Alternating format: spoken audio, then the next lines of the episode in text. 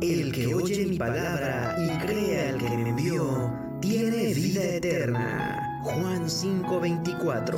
Estás a punto de escuchar un espacio diferente, donde la palabra de Dios y las enseñanzas de Jesús nos guiarán a un mundo mejor. La Roca Cuernavaca y Friedman Studio Top Radio presentan Palabras de Vida. Comenzamos.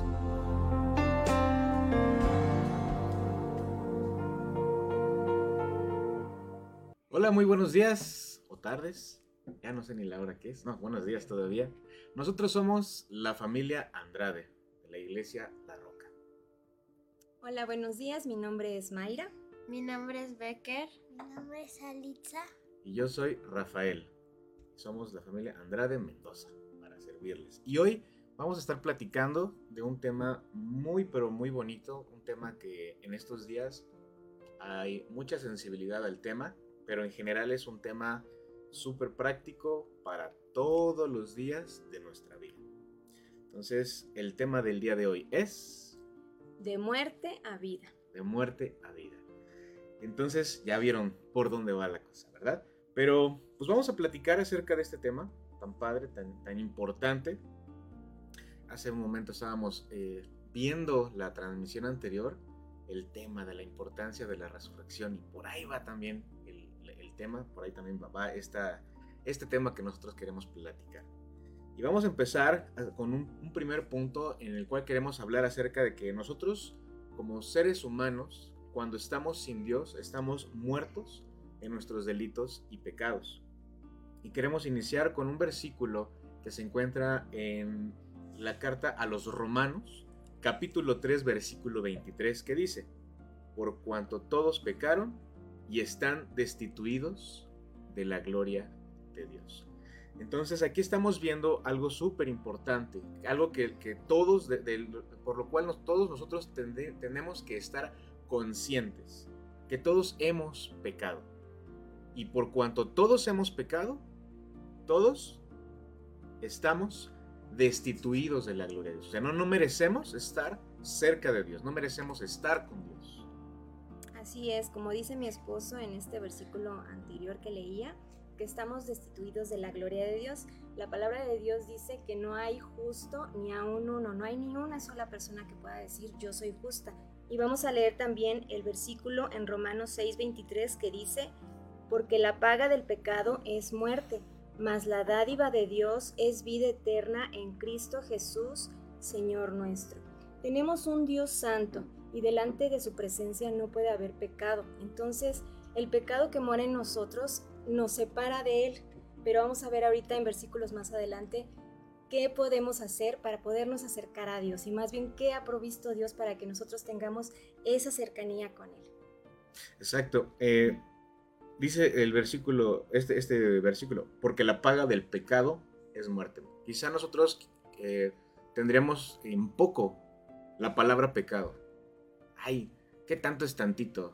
Ay, es un pecadito chiquito, es un pecado que no le hace, eh, no, afecta a nadie. Pues la palabra aquí nos está eh, dejando ver que el pecado es, eh, la paga del pecado es muerte. Cualquier pecado que nosotros hayamos cometido, la paga es muerte. Este es un punto súper importante en el cual nosotros tenemos que estar conscientes de que si pecamos, lo que merecemos es la muerte. Y no importa el pecado que hayamos cometido, la paga de ese pecado es muerte.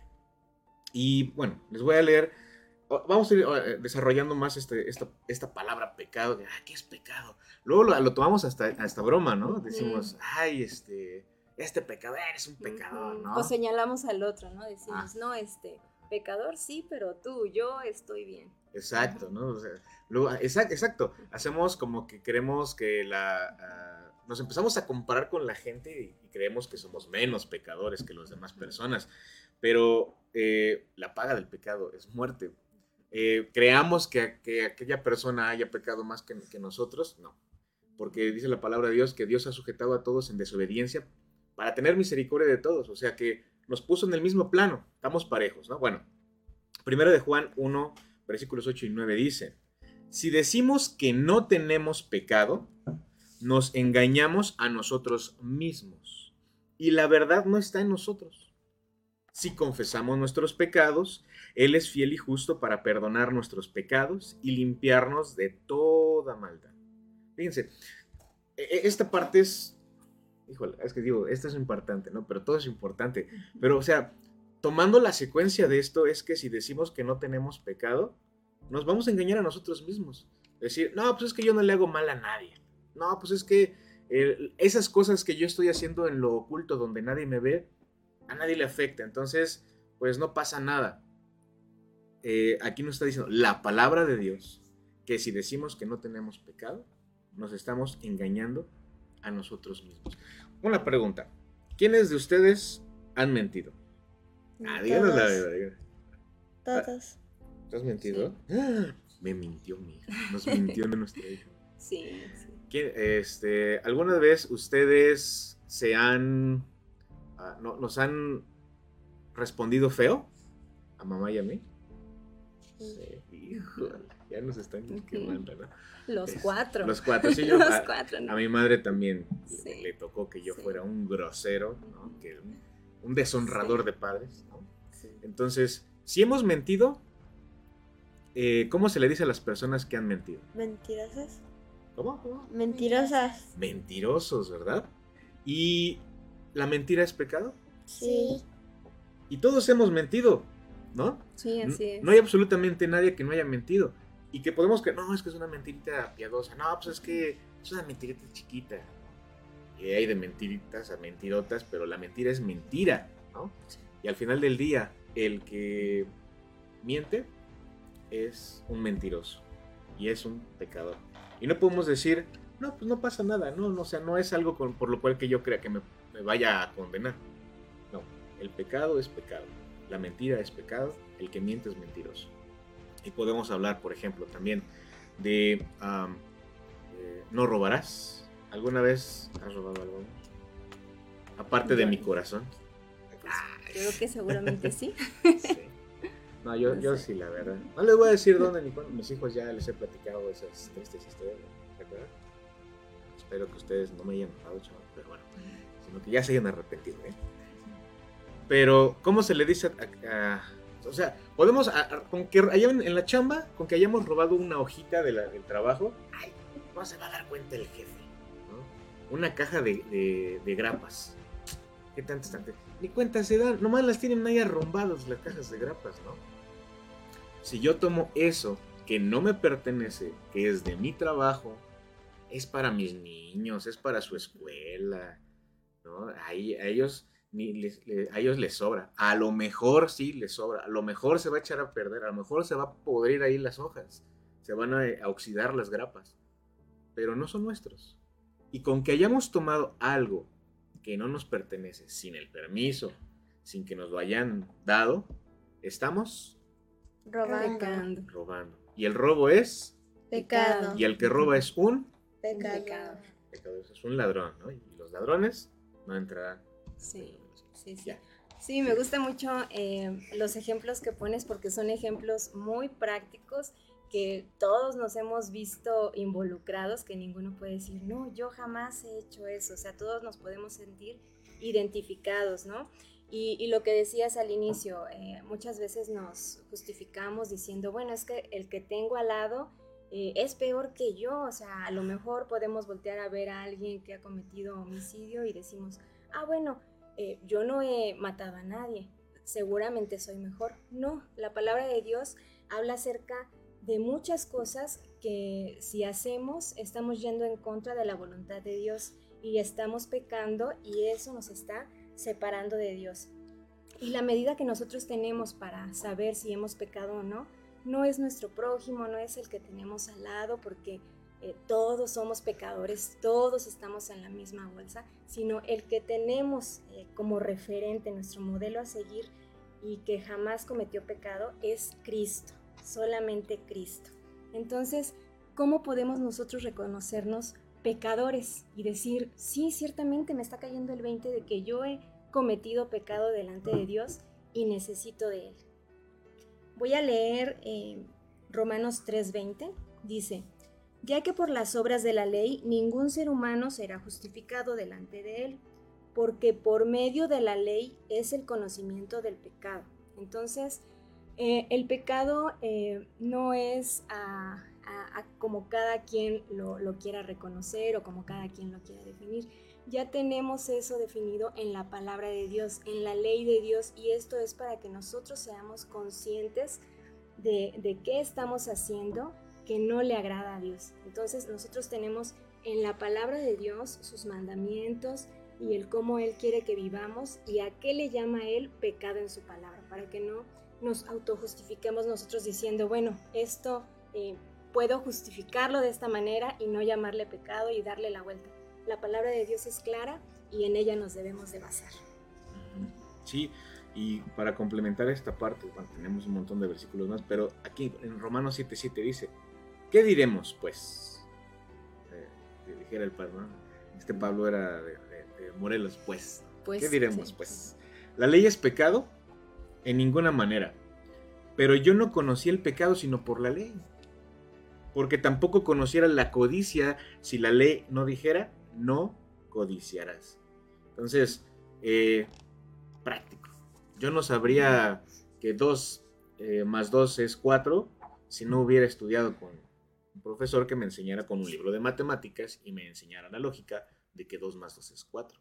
Nosotros tenemos la palabra de Dios que nos puede revelar a ciencia cierta todo aquello en lo cual nosotros estamos fallando.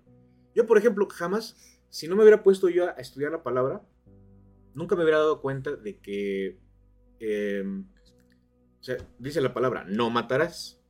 Pues yo nunca he agarrado una pistola y le he disparado a alguien. Nunca he agarrado un cuchillo y no se lo he enterrado a alguien para que se muera. Nunca he atropellado a alguien para que se muera. Pero eh, la palabra me enseña que si yo odio a alguien en mi corazón, soy un Homicida. Homicida, muy bien. Entonces, soy un homicida, ¿sí? Y dices, órale, ¿a poco eso es? Sí, carnal, eso dice la Biblia. Entonces, la palabra de Dios nos empieza a alumbrar, nos empieza a revelar, nos empieza a mostrar qué somos nosotros delante de Dios. Entonces digo, pues nunca he, eh, sí he odiado a mucha gente, pero nunca les he, los he matado físicamente. Pero en mi corazón yo ya soy un homicida al haber odiado a esa persona. Y tenemos más, ¿no? Pero bueno, seguimos. Sí, bueno, les voy a leer eh, dos pasajes. Uno de ellos está en Apocalipsis y otro está en Gálatas. Y es como un checklist, ¿no? Eh, donde cada uno de nosotros nos podemos ver identificados. Y yo creo que ninguno, bueno, yo en lo personal no, no me, no, no, digo, ay, este, solamente una. Seguramente me identifico en más de una. Eh, la voy a leer y cada uno puede ir diciendo, ah, sí es cierto, aquí checklist, checklist, necesito a Cristo. Apocalipsis 21.8 dice, pero los cobardes e incrédulos, los abominables y homicidas, los fornicarios y hechiceros, los idólatras y todos los mentirosos tendrán su parte en el lago que arde con fuego y azufre, que es la muerte segunda. Ahí tenemos una primer lista y yo ya me identifiqué. Y viene ahora Gálatas 5 del 19 al 21. Esa está más larga, dice, y manifiestas son las obras de la carne, que son adulterio, fornicación, inmundicia, lascivia, idolatría, hechicerías, enemistades, pleitos, celos, iras, contiendas, disensiones, herejías, envidias, homicidios, borracheras, orgías y cosas semejantes a estas, acerca de las cuales os amonesto, como ya os lo he dicho antes que los que practican tales cosas no heredarán el reino de Dios. Es imposible, o sea, uno lee estas líneas y es imposible decir, eh, no, yo me escapo, no, yo me identifico y, sé que necesito de Cristo. Exacto, y fíjense, eh, eh, en esta parte, al final dice, ¿no? Que los que practican tales cosas no heredarán el reino de Dios. también la palabra nos dice que no solamente los que las practican, sino los que se complacen en los que tales hacen, ¿no? los que hacen estas cosas también. Voy a, voy a hacer un poquito más, este, eh, bueno, ahí, ahí les va, ah, para que vean qué quiero decir. Eh, cuando vemos una película, las películas normalmente, ¿qué traen? ¿Dónde? Cosas feas. Cosas feas. ¿no? Tenemos que estar eligiendo qué es lo que vamos a ver. Eh, vamos a, las películas de acción. Normalmente el mero mero se queda con la mera mera. Pero este sabemos qué es lo que pasa después con estas dos personas, ¿no? ¿Y se casaron? No se casaron. Todos aquellos que saben de lo que estoy hablando, saben de lo que estoy hablando, ¿no? Y eh, ¿qué, qué, cuál es la reacción que muchas veces tenemos? Viento, se quedó con la con el protagonista con la muchacha guapa de la película, wow, ¿no? Oye, pero este eh, se casaron, ¿no? Y hicieron eh, todo bien delante de Dios en ese. No. O sí, mátalo, mátalo, porque mira, es el malo, ¿no? Y, y, nos emocionamos y nos enojamos en la película.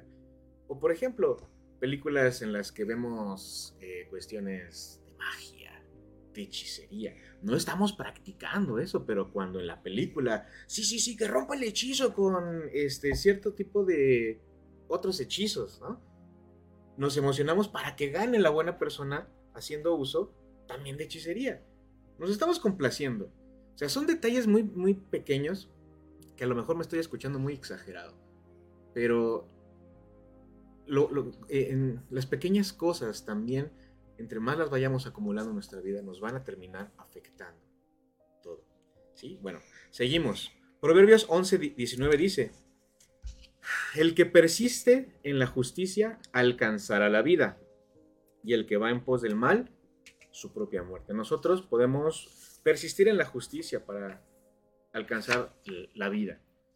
Eh, ahorita más adelantito vamos a platicar un poquito acerca de la justicia. Nosotros no podemos ser justificados por nuestras propias obras, sino al contrario, nuestras mejores obras son como trapos de inmundicia, no nos alcanzan para poder ser salvos, no nos pueden librar de la condenación del pecado, de la, porque la paga del pecado es la muerte. O sea, nuestras obras no nos pueden salvar de, de, de, de, la muerte.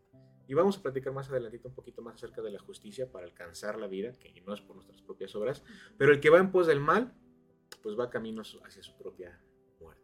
Entonces, si estamos persistiendo en, buscar el mal, ese es nuestro fin, ese es nuestro, nuestro destino, que es nuestra propia muerte. Nosotros mismos lo, hacemos, nosotros mismos buscamos ese final.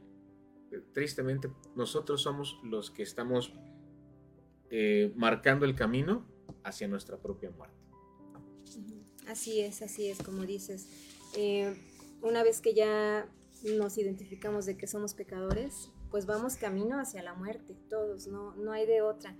¿Y de qué manera podemos eh, cambiar o corregir ese camino, nuestro destino, no?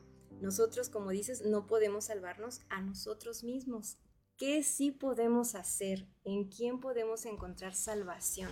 Ahorita Ali nos va a ayudar a leer un versículo.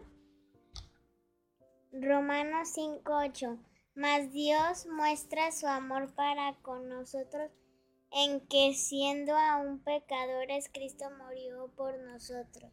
Este es un versículo precioso, es de mis favoritos, a mí me encanta porque habla acerca del amor tan grande, tan inmenso que Dios tiene por nosotros, pero me encanta esta parte, en que siendo aún pecadores, no merecemos este amor, Dios nos lo da y nos ama y nos dio a Cristo para morir por nuestros pecados, no porque nosotros hayamos hecho algo para ganarlo, algo para merecerlo, ciertamente no hemos hecho nada, todo lo contrario lo que tenemos en nosotros es pecado, pero me encanta que dice Dios muestra su amor para con nosotros, nos ama en que siendo aún pecadores, aún con nuestra condición, aún con el pecado que hay en nosotros, Cristo murió por nosotros. Y no fue cualquier cosa, o sea, Cristo murió por nosotros.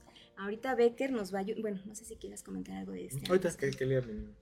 Becker va a leer otro versículo. Juan 3:16 porque de tal manera amó Dios al mundo que ha dado a su Hijo unigénito para que todo aquel que en él cree no se pierda, mas tenga vida eterna. Eh, bueno, vemos en estos dos pasajes un amor es incomparable. Un amor que la, verdad no, lo podemos comprender.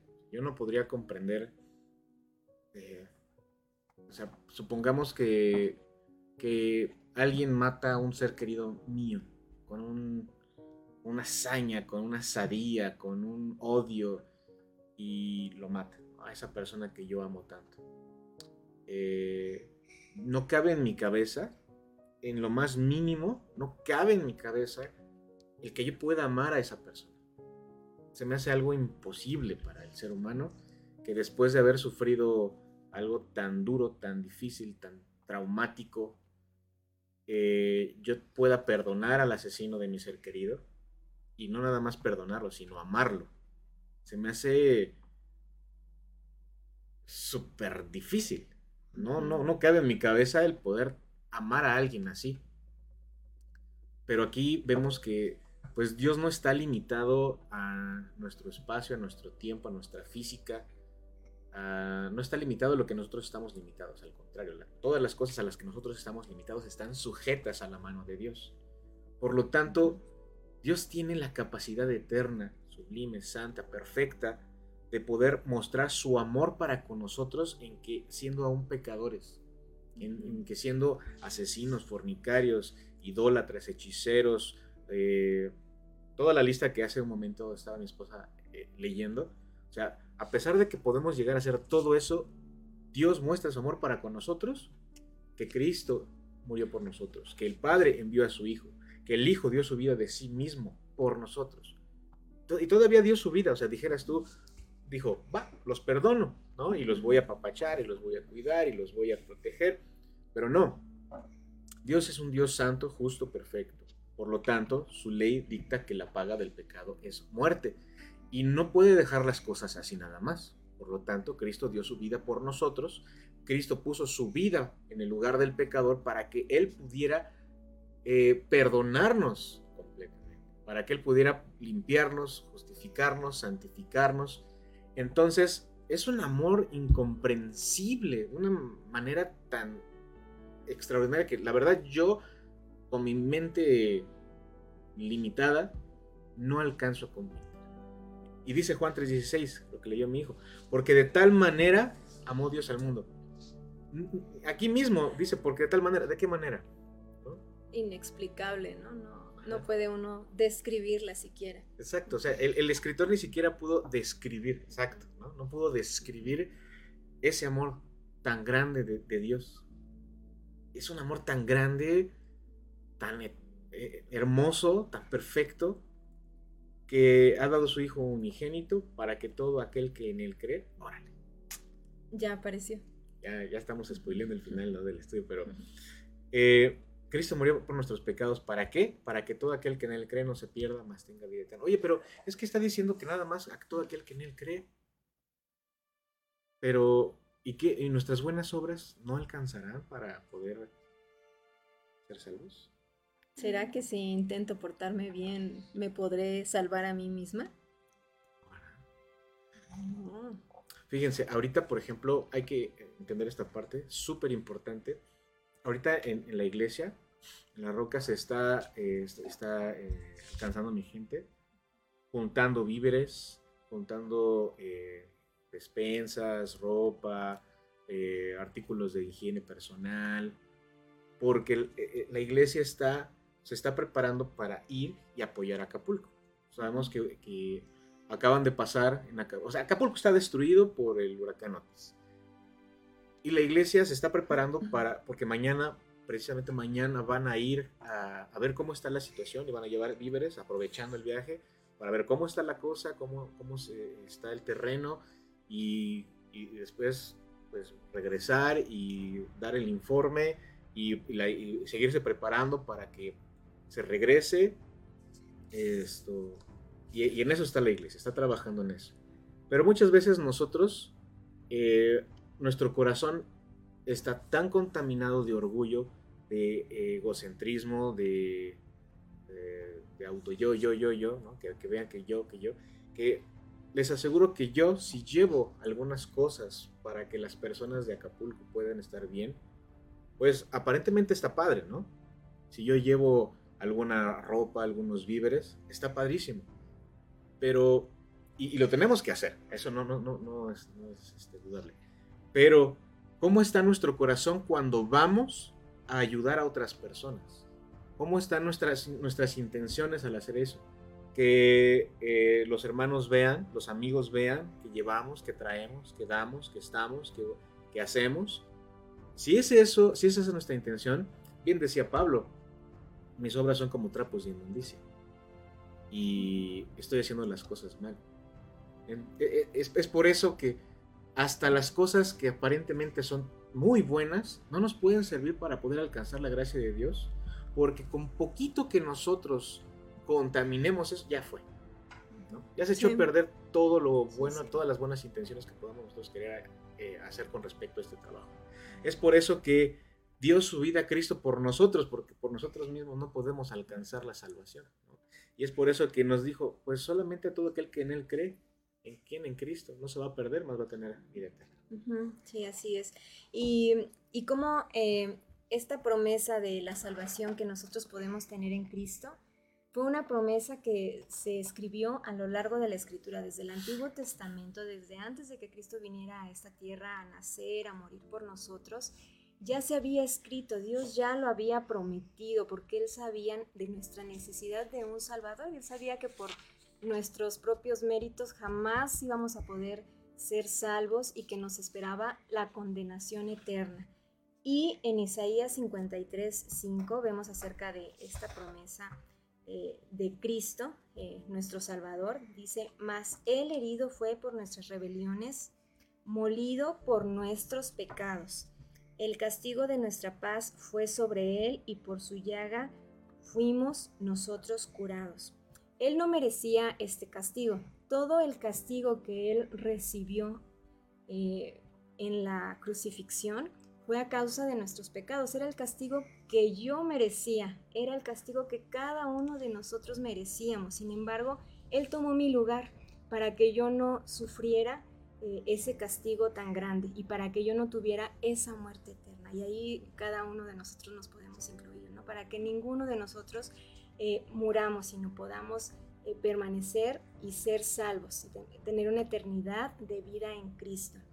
Entonces, me gusta, me encanta esto de que habla acerca de que cómo fue algo que Dios fue preparando en el Antiguo Testamento.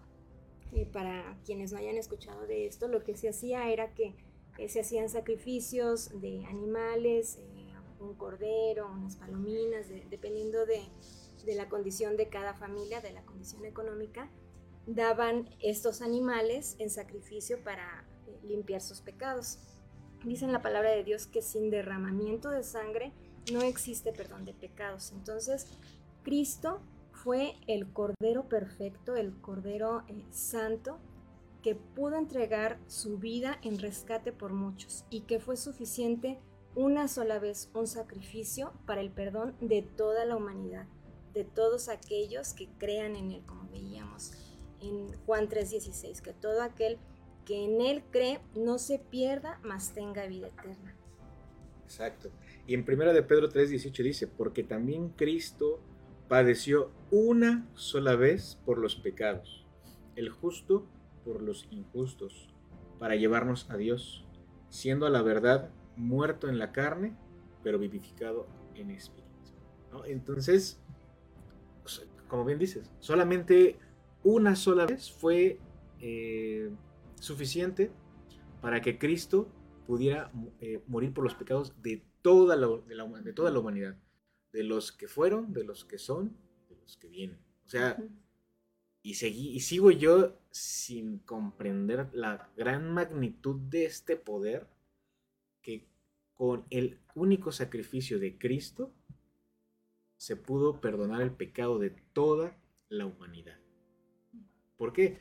Porque estoy tan limitado a entender que Cristo es poderoso, Cristo es santo, Cristo es perfecto, justo, sublime, eterno. Así como fue hombre, es Dios. Entonces, mi, Señor Jesucristo, eh, solamente con una vez que murió por nosotros en la cruz, fue suficiente. El justo por los injustos. Bien, bien, bien estamos comentando, es justo. Justo es que jamás cometió pecado. Cristo nunca cometió una sola falta, ni, ni la más mínima. Si, si Cristo hubiera cometido una pequeña falta, la más pequeñita, la que nosotros no, o sea, una falta minúscula. ¿Cómo qué? No sé, esto, haber visto... Eh, él es perfecto. Es que es perfecto, no puedo imaginarme a Cristo fallando. No hay mancha en él, él es perfecto. Él es perfecto. Entonces, como Él es perfecto, su, justicia alcanzó para, para, toda la humanidad. Si Cristo no hubiera, si hubiera cometido una minúscula falta, no hubiéramos podido tener salvación. No hubiéramos podido nosotros obtener esta, esta gracia. Y la verdad, la verdad, bendito sea mi Dios por mi Señor Jesucristo, que si no hubiera sido por mi Señor Jesucristo, yo no tendría esperanza de salvación. Si yo eh, me tuviera que comparar, por ejemplo, si me tuviera que comparar con mi esposa, no, ya está. No, ya, Señor, llévame, porque la verdad no te merezco. Yo, no, yo estoy igual. si, yo me. Bueno, sí, sí, sí, pero esto. No sé, pensé, piensa en alguien, piensen en alguien que digas, no inventes este cuate. No, hombre, mis respetos. Chulada de persona. Parece que es un ángel que descendió del cielo para ayudar a la humanidad. Pareciera, ¿no? Este, si yo me comparara con esas personas, este, no, no, yo la verdad, Pero ese, es, ese no es nuestra eh, medida. Nuestra medida, como tú dijiste hace ratito, nuestra medida es Cristo. Entonces, si nuestra medida de la moneda de, tenemos que medirnos es Cristo, toda la humanidad está perdida. Toda, toda. Hasta esa persona que en la que acabas de pensar, que dices tú, wow. Hasta esa persona, si se mide con Cristo, estamos perdidos todos. Pero, como me platicamos hace un ratito, por cuanto Dios sujetó a todos en desobediencia, porque Dios sujetó a todos en desobediencia para tener misericordia de todos. O sea, que todos somos pecadores. No hay justo ni a un uno, no hay quien haga lo bueno, no hay quien busque a Dios. Solamente Cristo es justo. Solamente Cristo es suficiente para todos nosotros. Y ahorita este, de lo que comentabas acerca de, Cristo y la santidad de, de nuestro Señor, eh, dice en la palabra de Dios, no habla acerca de cómo él fue tentado, este, acerca del poder, acerca del alimento, cuando fue llevado por Satanás al desierto, pero dice que en todo fue tentado y él fue perfecto, en nada falló. En nada falló. Tenemos un, Salvador perfecto, santo y, que por su vida, por su muerte, es que no, y, y que ahorita vamos a completar este tema del Evangelio precioso, podemos nosotros ser salvos, porque no únicamente se queda en que Cristo vino a, este mundo a nacer de manera humilde y, que Él dio su vida por nosotros, sino que continúa. Eh, esto no, el, Evangelio no es nada más que Cristo eh, murió, sino que Él no se quedó en la tumba, Cristo resucitó. ¿Sí? Voy a leer un versículo y ahorita que justo que íbamos llegando, que estaba por concluir el programa anterior, este, veíamos este versículo, ¿no? Que si Cristo no hubiera resucitado, vana sería nuestra fe. Nosotros sabemos que, que Él nos puede salvar porque Él resucitó, porque Él vive es que nos puede dar vida a nosotros. Dice Primera de Corintios 15, 3 y 4. Porque primeramente os he enseñado lo que asimismo recibí, que Cristo murió por nuestros pecados conforme a las escrituras estaba escrito, su muerte estaba escrita, y que fue sepultado y que resucitó al tercer día conforme a las escrituras. No sé si recuerdas que hay algunos versículos que hablan en el Nuevo Testamento, en, los Evangelios, de cómo Cristo iba preparando a sus discípulos acerca de que Él iba a morir, que iba a entregar su vida, pero que al tercer día iba a resucitar y cómo esto no hizo clic en, en sus discípulos hasta que Él resucitó y, se pudieron dar cuenta que realmente Él estaba vivo, que Él había vencido a la muerte. Entonces, esta es nuestra esperanza, que porque Él vive, nosotros también podemos tener la esperanza de la vida eterna si creemos en Él y si nos arrepentimos de nuestros pecados. Si es que si Cristo hubiera fallado tantito, no hubiera resucitado. La verdad, ¿no? Entonces, está, está poniendo bueno el tema, ¿no? Porque en, eso está nuestra esperanza, como dices, en eso está nuestra fe, nuestro descanso, nuestra fe, en creer que Cristo fue, eh, eh, eh, estuvo en la tierra como un hombre santo, perfecto, justo. En eso está nuestra fe, en que Cristo jamás pecó. En eso está nuestra fe, en que Cristo murió por nosotros en la cruz del Calvario y que ese sacrificio fue suficiente para el perdón de nuestros pecados. En eso está nuestra fe. Y, también está nuestra fe en que Él resucitó de entre los muertos. En eso está nuestra fe. En eso descansamos, en que, gracias Dios por eso, gracias Dios por, por esto que tú hiciste por nosotros, porque si no yo la verdad ya estaría tocando las puertas del infierno, la verdad. Si no fuera por su gracia y misericordia, no, no, no, o sea, yo, olvídense. Y bueno, en Juan 11, 25 y 26 dice, le dijo Jesús, yo soy la resurrección y la vida. El que cree en mí, aunque esté muerto, vivirá. Y todo aquel que vive y cree en mí, no morirá eternamente. ¿Y cómo termina? ¿Crees esto? En esto está nuestra fe. En que Él es la resurrección y la vida. Eh, en que, aunque estemos muertos, viviremos. ¿En quién? En Cristo que todo aquel que vive cree en Él no morirá eternamente. ¿Creemos? Fíjense cómo en este pasaje se hace tanto hincapié en creer, creer, creer. ¿En quién? En Cristo, en la obra de Cristo. Porque solamente por Cristo es que podemos ser salvos. Así es.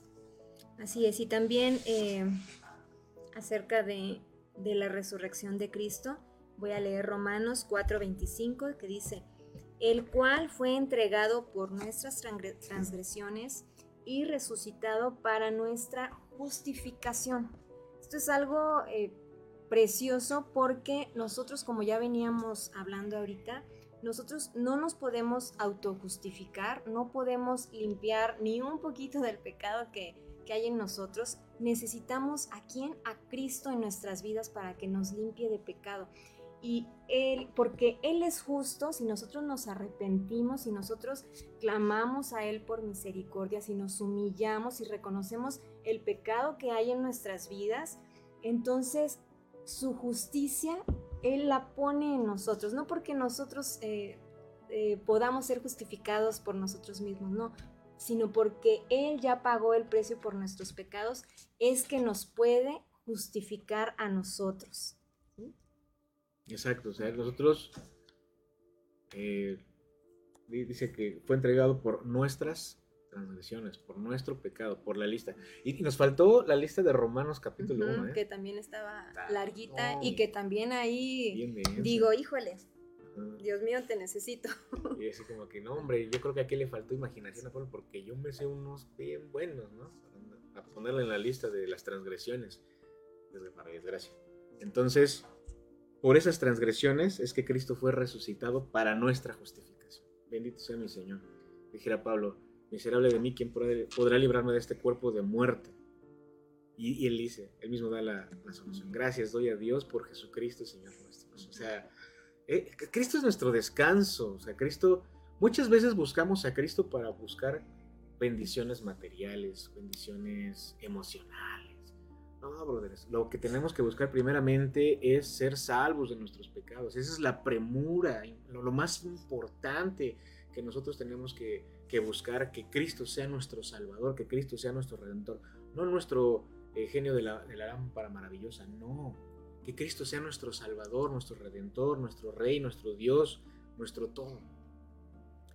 E, e, eso fue, por eso vino Cristo, para eso murió Cristo, para eso vivió eh, siendo un hombre justo en la tierra, para que esa justicia, al ser el sacrificado, ese sacrificio nos pudiera eh, dar Dios a través de él redención de nuestros pecados.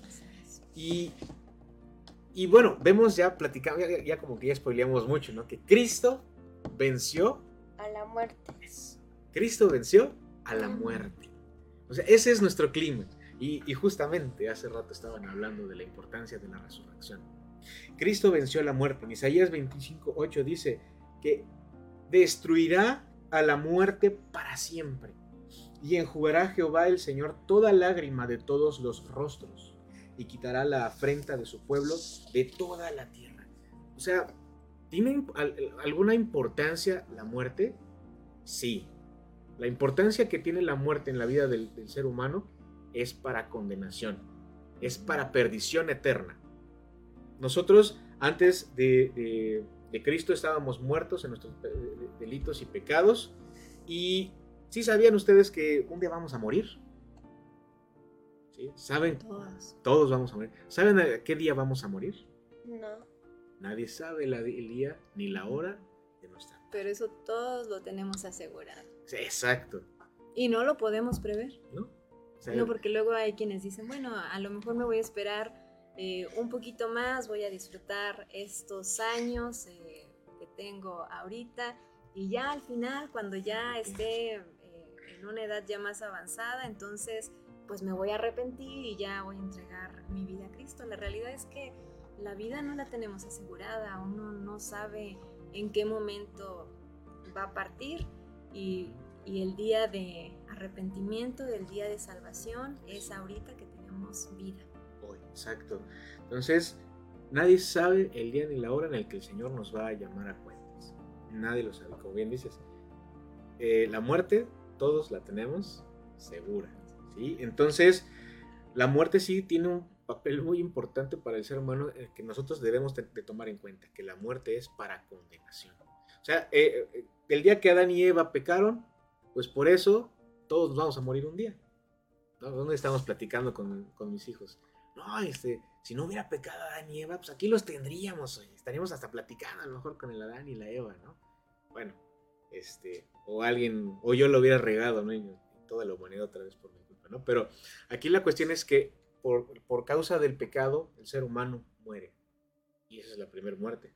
Y hace rato eh, leíste un versículo en el que mencionaba la muerte segunda, que es en el lago de fuego. Ese es el final de todo aquel que no ha creído en Cristo, que será la muerte segunda. Esa es la peor de las muertes que nosotros podemos llegar a tener. Si nosotros nos morimos, pero tenemos nuestra esperanza puesta en Cristo, y entonces ya la hicimos, ¿no? Ya descansamos. Si nosotros confiamos, nos arrepentimos. Ahorita hay que, hay que mencionar acerca del arrepentimiento, que es un don de Dios. Hay que pedírselo a Dios. Pero si nosotros nos morimos sin el arrepentimiento genuino que, que Dios da para salvación, vamos a disfrutar, pero de la muerte segunda.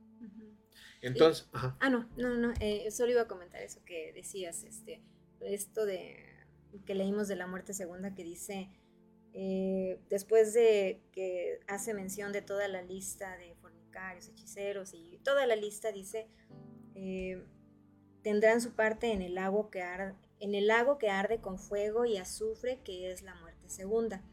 Entonces, aquí debemos de ser muy conscientes de que nuestro paso por esta tierra es breve. Quizá eh, a quienes más les toque vivir, eh, no sé, como límite que será, a lo mejor unos 90, 80, digo, 100 años, ¿no?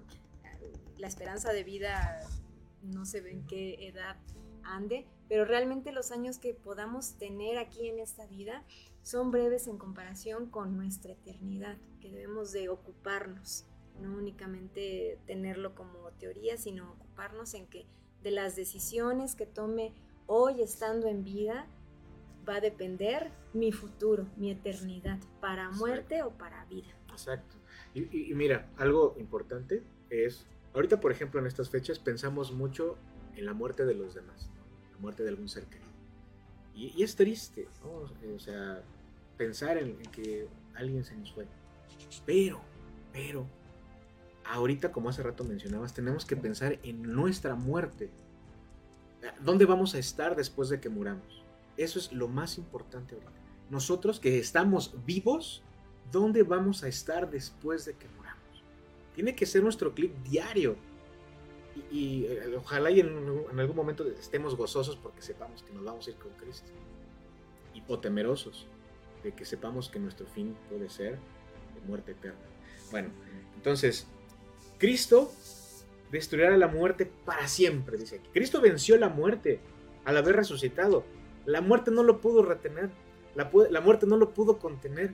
Cristo resucitó de entre los muertos. Cristo resurgió. Y la muerte fue vencida por Cristo. La muerte fue vencida por Cristo. Entonces, enjugará Jehová el, el Señor toda lágrima de todos los rostros. Porque no volveremos a morir cuando estemos con Cristo. Entonces tenemos que tener en cuenta esto, que no hay que, si estamos en Cristo, no temamos a la muerte, porque Cristo venció a la muerte. sí. Y ahorita de esto que leías de enjugará Jehová el Señor toda lágrima de, mm, todos los rostros, eh, como la palabra de Dios nos enseña que si creemos en Cristo nos espera eh, una vida eterna delante de Él, eh, donde quizá ahorita muchos atraviesan pérdidas, enfermedad, eh, problemas, eh, tantas situaciones que, aquejan el, alma, pero eh, en ese día, en el momento en el que estemos con nuestro Señor, dice su palabra, nos da esas promesas tan bellas de que ya no habrá más llanto, más muerte, más dolor, más enfermedad, sino que estaremos para siempre con nuestro Señor. Exacto, Dios nos puede dar vida si nos arrepentimos. Vamos a ver, ya para concluir, este, este cierre tan precioso. Ajá, ¿qué, necesitamos para tener esa vida eterna? Pues primero, lo que, bueno, si quieres, eh, lo que ibas a comentar acerca de que el arrepentimiento es un don de Dios. Sí, eh, el arrepentimiento no lo podemos decir, ah, no, me arrepiento, Señor, porque muchas veces hacemos una oración, una oración de fe, en la que decís, Señor, me arrepiento de mis pecados, pero realmente fueron solamente palabras. Tenemos que clamar a Dios por misericordia, por perdón de nuestros pecados y Señor, dame un corazón arrepentido. El arrepentirnos es decir, hasta aquí, no más pecado, yo por Cristo. ¿sí? Entonces, perdóname Señor, porque la verdad, eh, y hasta pensar en el pecado que llegamos a cometer y darnos vergüenza. Si, si el pecado que cometiste te da vergüenza y ya no lo estás eh, volviendo a ejercer, el Señor está otorgando en ti el don del arrepentimiento. Sí, sí, así es. Eh, bueno, voy a leer Hechos 11, 18. Eh, dice, entonces oídas estas cosas, callaron y glorificaron a Dios, diciendo, de manera que también a los gentiles ha dado Dios arrepentimiento para vida. sí. Eh, esto es algo precioso y el arrepentimiento eh, como bien mencionas, es un don de Dios. Él es el que nos permite que nosotros podamos arrepentirnos. Entonces, pues nosotros debemos de estar prestos, dispuestos a, reconocer nuestro pecado y a decirle, Dios Padre, me arrepiento y te pido que perdones mis pecados, que, que limpies mi, corazón, que limpies mi vida y que seamos eh, nuevas criaturas en Él. ¿Alguien nos va a leer primera de Juan 1.9? Primera de Juan 1, 9. Si confesamos nuestros pecados, Él es fiel y justo para perdonar nuestros pecados y limpiar de toda maldad. Exacto. Entonces, si nosotros vamos a la presencia de Dios y, y, le confesamos nuestro pecado, Él ya lo sabe, pero Él quiere que vayamos y reconozcamos delante de Él que somos pecadores esto es preciosísimo. Dios es fiel y justo para perdonar nuestros pecados. Él quiere que nos quiere perdonar. Por eso dio a su Hijo Jesucristo. O sea, no, lo dio nada más para una sección, dice, porque de tal manera amó Dios el mundo para que todo aquel que en Él cree, no nada más para una sección de personas, sino para que todo aquel que en Él cree. Entonces, para perdonar nuestros pecados y limpiarnos de toda maldad. Becker nos leerá Hebreos 4:16. Hebreos 4:16. Acerquémonos pues confiadamente al trono de la gracia para alcanzar misericordia y hallar gracia para el oportuno socorro. Sí, dice, me encanta esta parte que dice, acerquémonos pues confiadamente. O sea, como cuando nuestros hijos necesitan algo, tienen hambre o tienen alguna necesidad, no se acercan con miedo a, ver si les vamos a hacer caso o no, no se acercan preguntándose, híjole, el día de hoy mis papás eh, me van a me van a perdonar a lo mejor eh, algo que haya hecho o me van a dar de comer. No, nuestros hijos se acercan con confianza, saben que, que los amamos y saben que tienen acceso pues directo a nosotros, ¿no? No tienen que seguir ningún protocolo.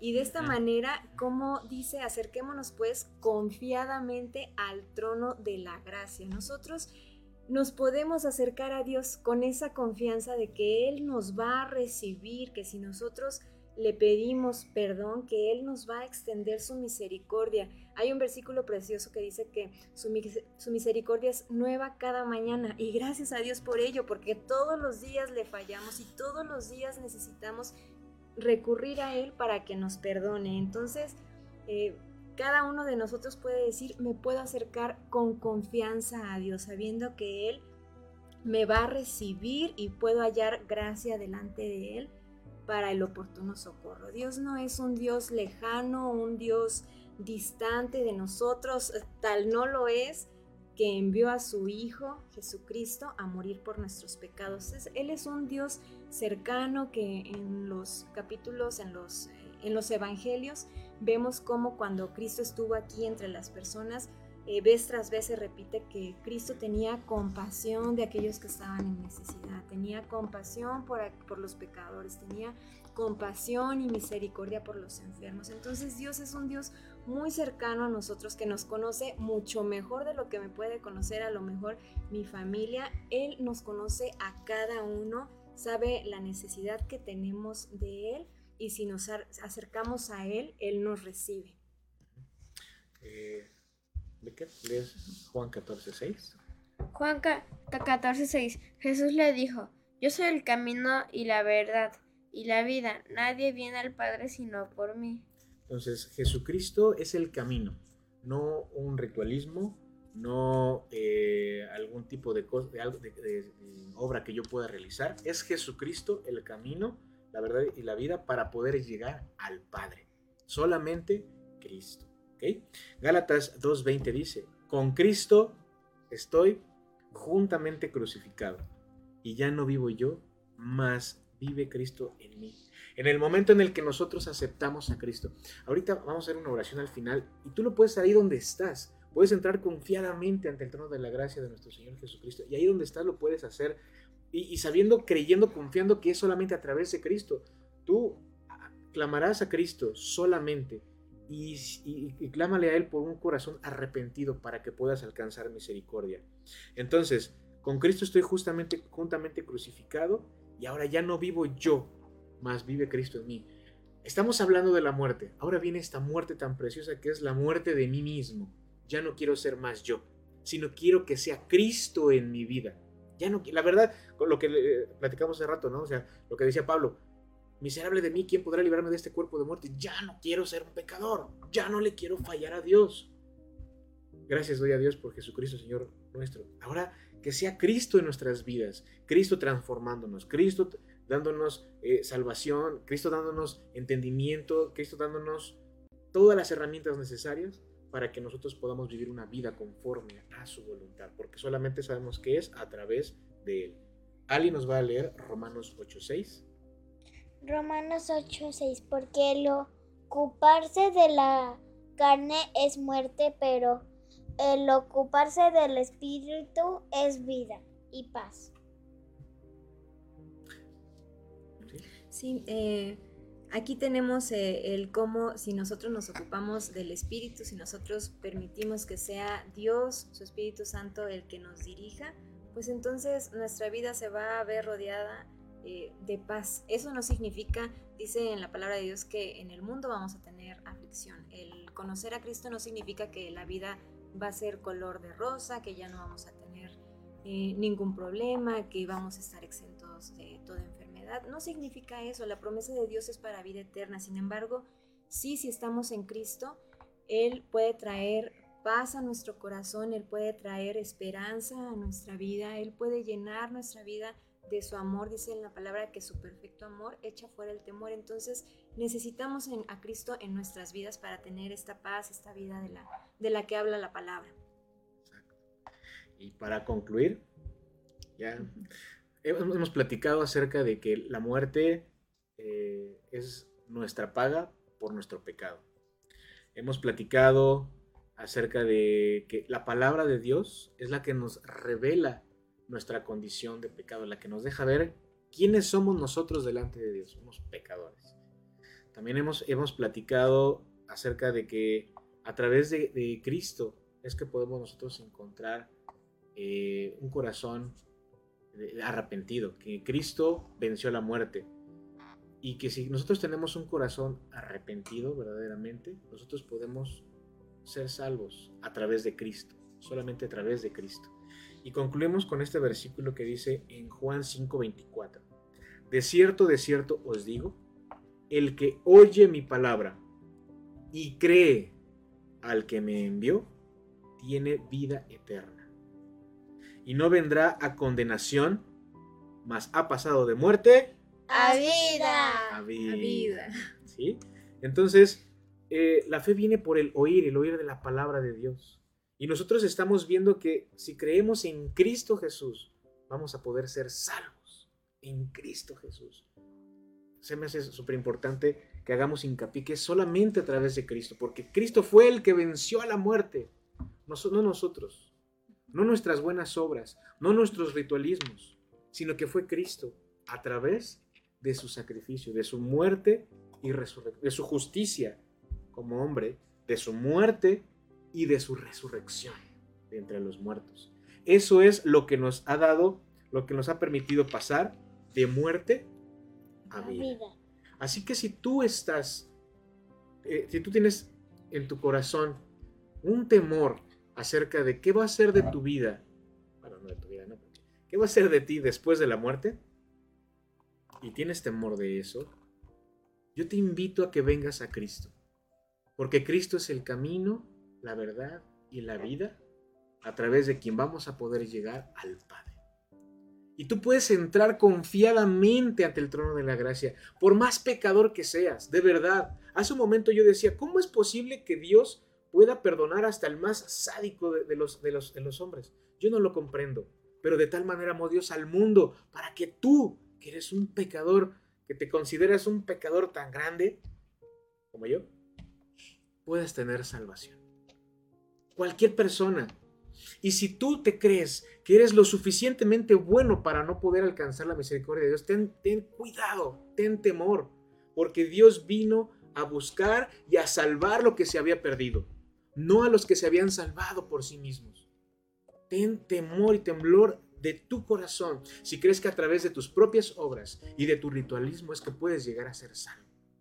Porque recuerda que nuestras buenas obras son como trapos de inmundicia delante de Dios con las cuales no vamos a poder alcanzar la salvación. Solamente a través de la obra redentora de nuestro Señor y Salvador Jesucristo. Porque fue el único que venció a la muerte.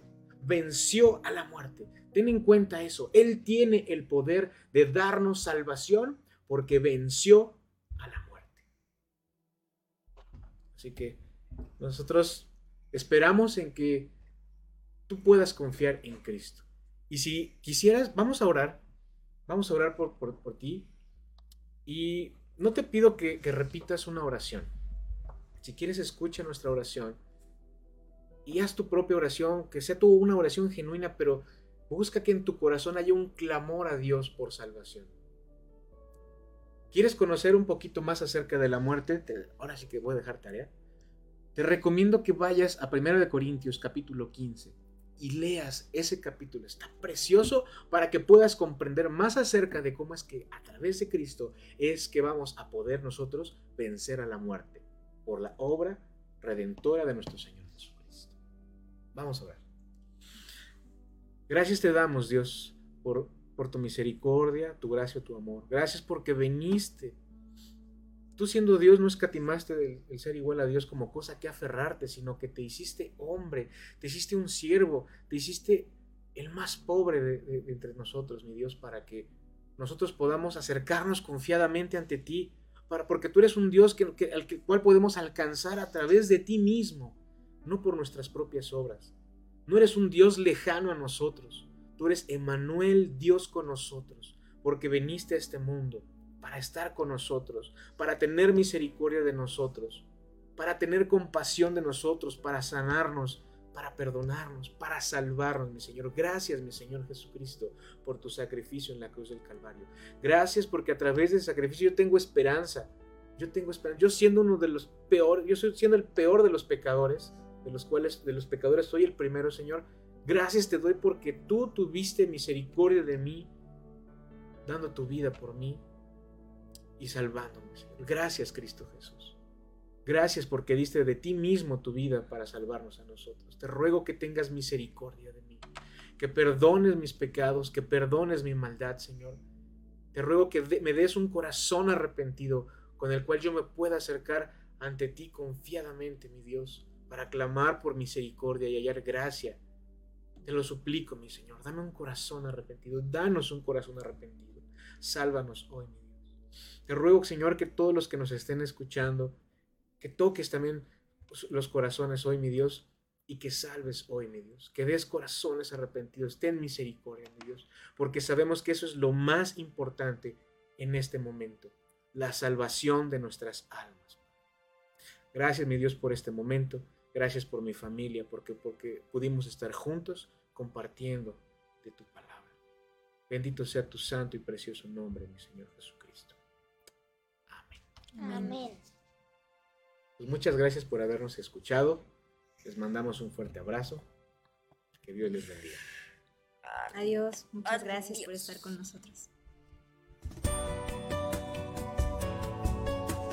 Llevamos hasta ti la palabra de Dios que reconforta y da paz y amor a cada uno de nosotros. Te esperamos en la próxima emisión. Gracias por sintonizar Palabras de Vida por Friedman Studio Top Radio, la radio que se escucha y se ve.